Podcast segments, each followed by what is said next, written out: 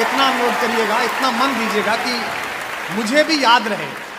कुमार बाराबंकी साहब का शहर है और मैं, मैंने उनके साथ एक बार शुरुआती दौर में मगर महोत्सव में उन्हें सुना था कि मैं अपने गीत गजलों से कि मैं अपने गीत गजलों से उसे पैगाम करता हूँ। वाह। वाह वाह वाह जो व्यवस्था देख रहे हैं उनसे निवेदन है ड्रोन को ले जाएँ। हाँ। आप हाँ ले, ले जाओ इसको प्रोग्राम को रहने तो बाराबंकी के लोग हैं उन्होंने बड़े बड़ों के जहाज़ उतारे हैं तो छोटा सा है।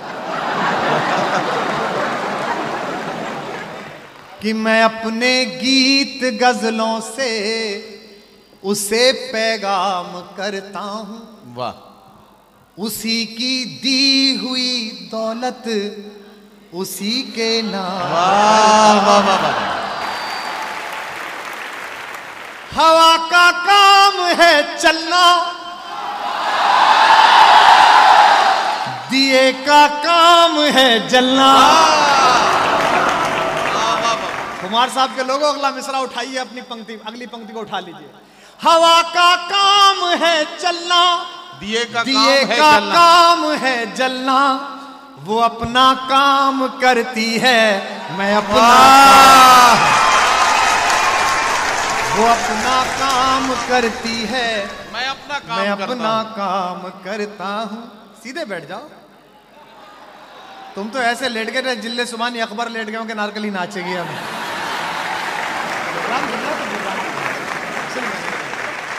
थोड़ा बहुत शब्द सीखा हूँ ये उर्दू का मंच है मुशायरा है। मैं यहाँ क्यों? लोग मुझसे पूछ सकते हैं और इन दिनों जो हाल है उसमें तो ज़रूर पूछ सकते हैं। मैं चार पंक्ति बताता हूँ कि मैं यहाँ क्यों हूँ और आप मेरा स्वागत अभी ठीक से कर नहीं पाए, शायद इन चार पंक्तियों पे सुन ये उर्दू बाज्म है और मैं तो हिंदी माँ का जाया हूँ। ये उर्दू बाज्म है और मैं तो हिंदी माँ का जाया हूँ। जबाने मुल्क की बहने हैं, ये पैगाम लाया।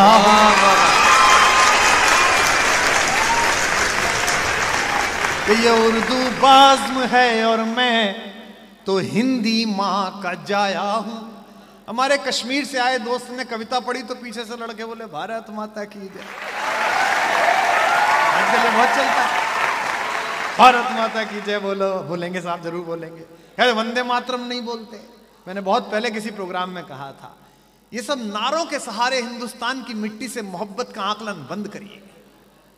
और आप किन से कहते हो, वंदे मातरम बोलिए? मैं हिंदू हूँ, जिस दिन पृथ्वी छोड़ूँगा, उस दिन जला दिया जाऊँगा और एक मुट्ठी राख में तब्दील हो जाऊँगा, शायद गंगा या किसी नदी में विलीन कर दिया जाऊँगा।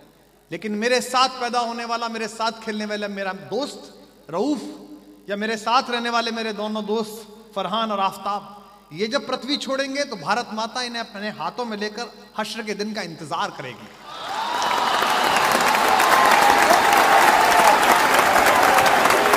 इससे तय करा रहे हैं कि ये उर्दू बाज्म है और मैं कोई भी एक आदमी इस मजमे में मायूस हो, ये जो बाजीगरी चल रही है सियासत में इन दिनों, धर्म की, मज़हब की तो एक बात समझ लेना हिंदी कवि सम्मेलन का सबसे छोटा बेटा अपने घर के बुज़ुर्गों के सामने कह रहा है, किसी की औकात नहीं है कि ज़मीन में नफरत का बीज बो सके, क्योंकि इस ज़मीन की तासीर ही ऐसी है कि नफरत के बीज को उगल देती है थूक कर।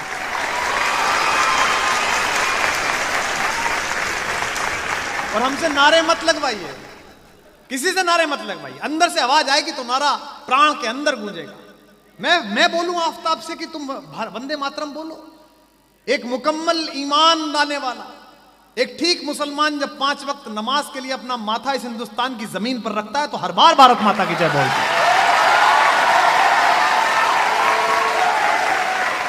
तब पढ़ रहा हूँ कि ये उर्दू बाज्म है और मैं, ये कवि सम्मेलन है, ये मुशायरा है।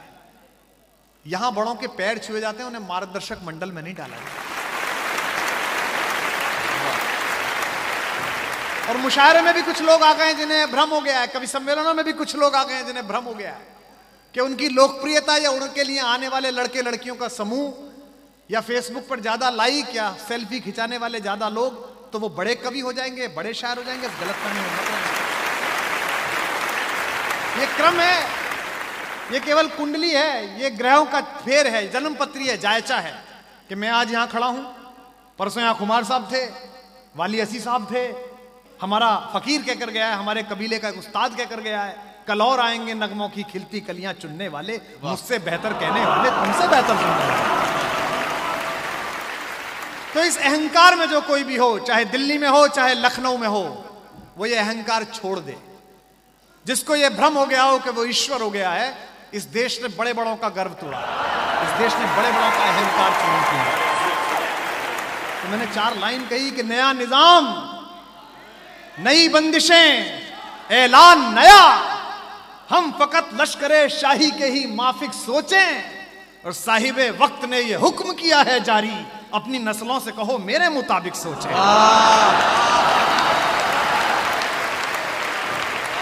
कि ये उर्दू बाज्म है, और मायूस मत हो होइए कभी भी। ये चार साल, पाँच साल, दस साल की सरकारें हैं। ये आती जाती रहेंगी, ये मंच सदा सुहागन रहेंगे। यहाँ कुमार साहब बैठते थे। यहाँ कभी कुमार साहब बैठते थे झूम के गाते थे नहारा है इश्क ना है दुनिया थकी है दिया जल रहा है हवा चल रही है। आज हम हैं कल कोई और आएगा।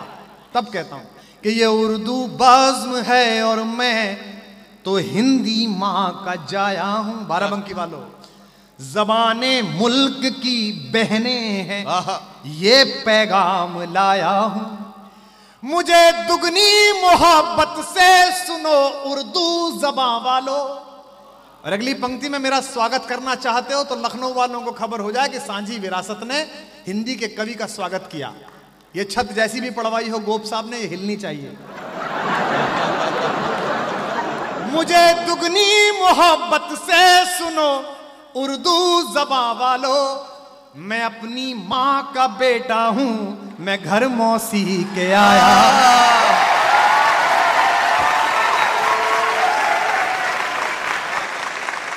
मैंने कोशिश की कि मेरी एक भी कविता ऐसी ना हो जो मेरी माँ और मेरी मौसी दोनों के पैर छू करना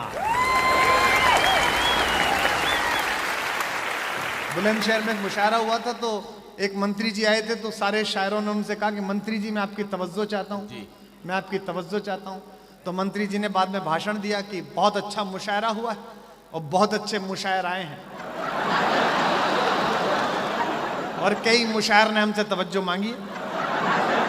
तो हम लखनऊ जाके मुख्यमंत्री से बात करेंगे और कोशिश करेंगे हर मुशायर को एक एक तवज्जो दिलाई जा सके। ये कमिश्नर साहब बहुत प्यारे आदमी हैं और ये गाते बहुत अच्छा हैं। हाँ मतलब कि कभी ने सुनिएगा बुलाकर या जब रिटायर हो जाए तब क्या करेंगे उसके बाद यही काम है तो। कि ताल को, अभी मैं कल भोपाल में था, वहाँ जो डीजी पुलिस था उसने भी कविता सुनाई। जो दरोगा था उसने भी कविता सुनाई। तो फिर मुझे दिलावर फिगार याद आए जी। कि रफ्ता रफ्ता हर पुलिस वाले को शायर कर दिया। महफिले शेरो सुखन में भेजकर सरकार ने एक कैदी सुबह तक फांसी लगाकर मर गया। रात भर गजलें सुनाई उसको थानेदार ने।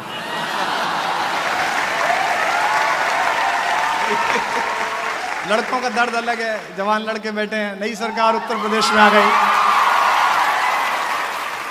लखनऊ में रोमियो स्क्वाड पुलिसकर्मी भी बैठे हैं, आज सारी कप्तान साहब भी आए हुए थे और तमाम अधिकारी लोग बैठे हैं। मैंने कहा भी मुख्यमंत्री जी से, मैंने कहा, साहब, मोहब्बत का शहर है लखनऊ। ये क्या आप मोहब्बत पे इतनी पाबंदी? बोले, देखिए साहब, मोदी जी ने कहा था, ना खाऊँगा, ना खाने दूँगा। मैंने, न की है न करने दूँगा। मैं पहली बार आया हूँ बाराबंकी देखिए, मुशायरे में, कवि सम्मेलन में इतने साल हो गए, इसके बाद भी पहली बार आया हूँ। तो सुनिएगा। कि कोई दीवाना कहता है। कि कोई दी कोई मगर धरती वाह। मैं तुझसे दूँ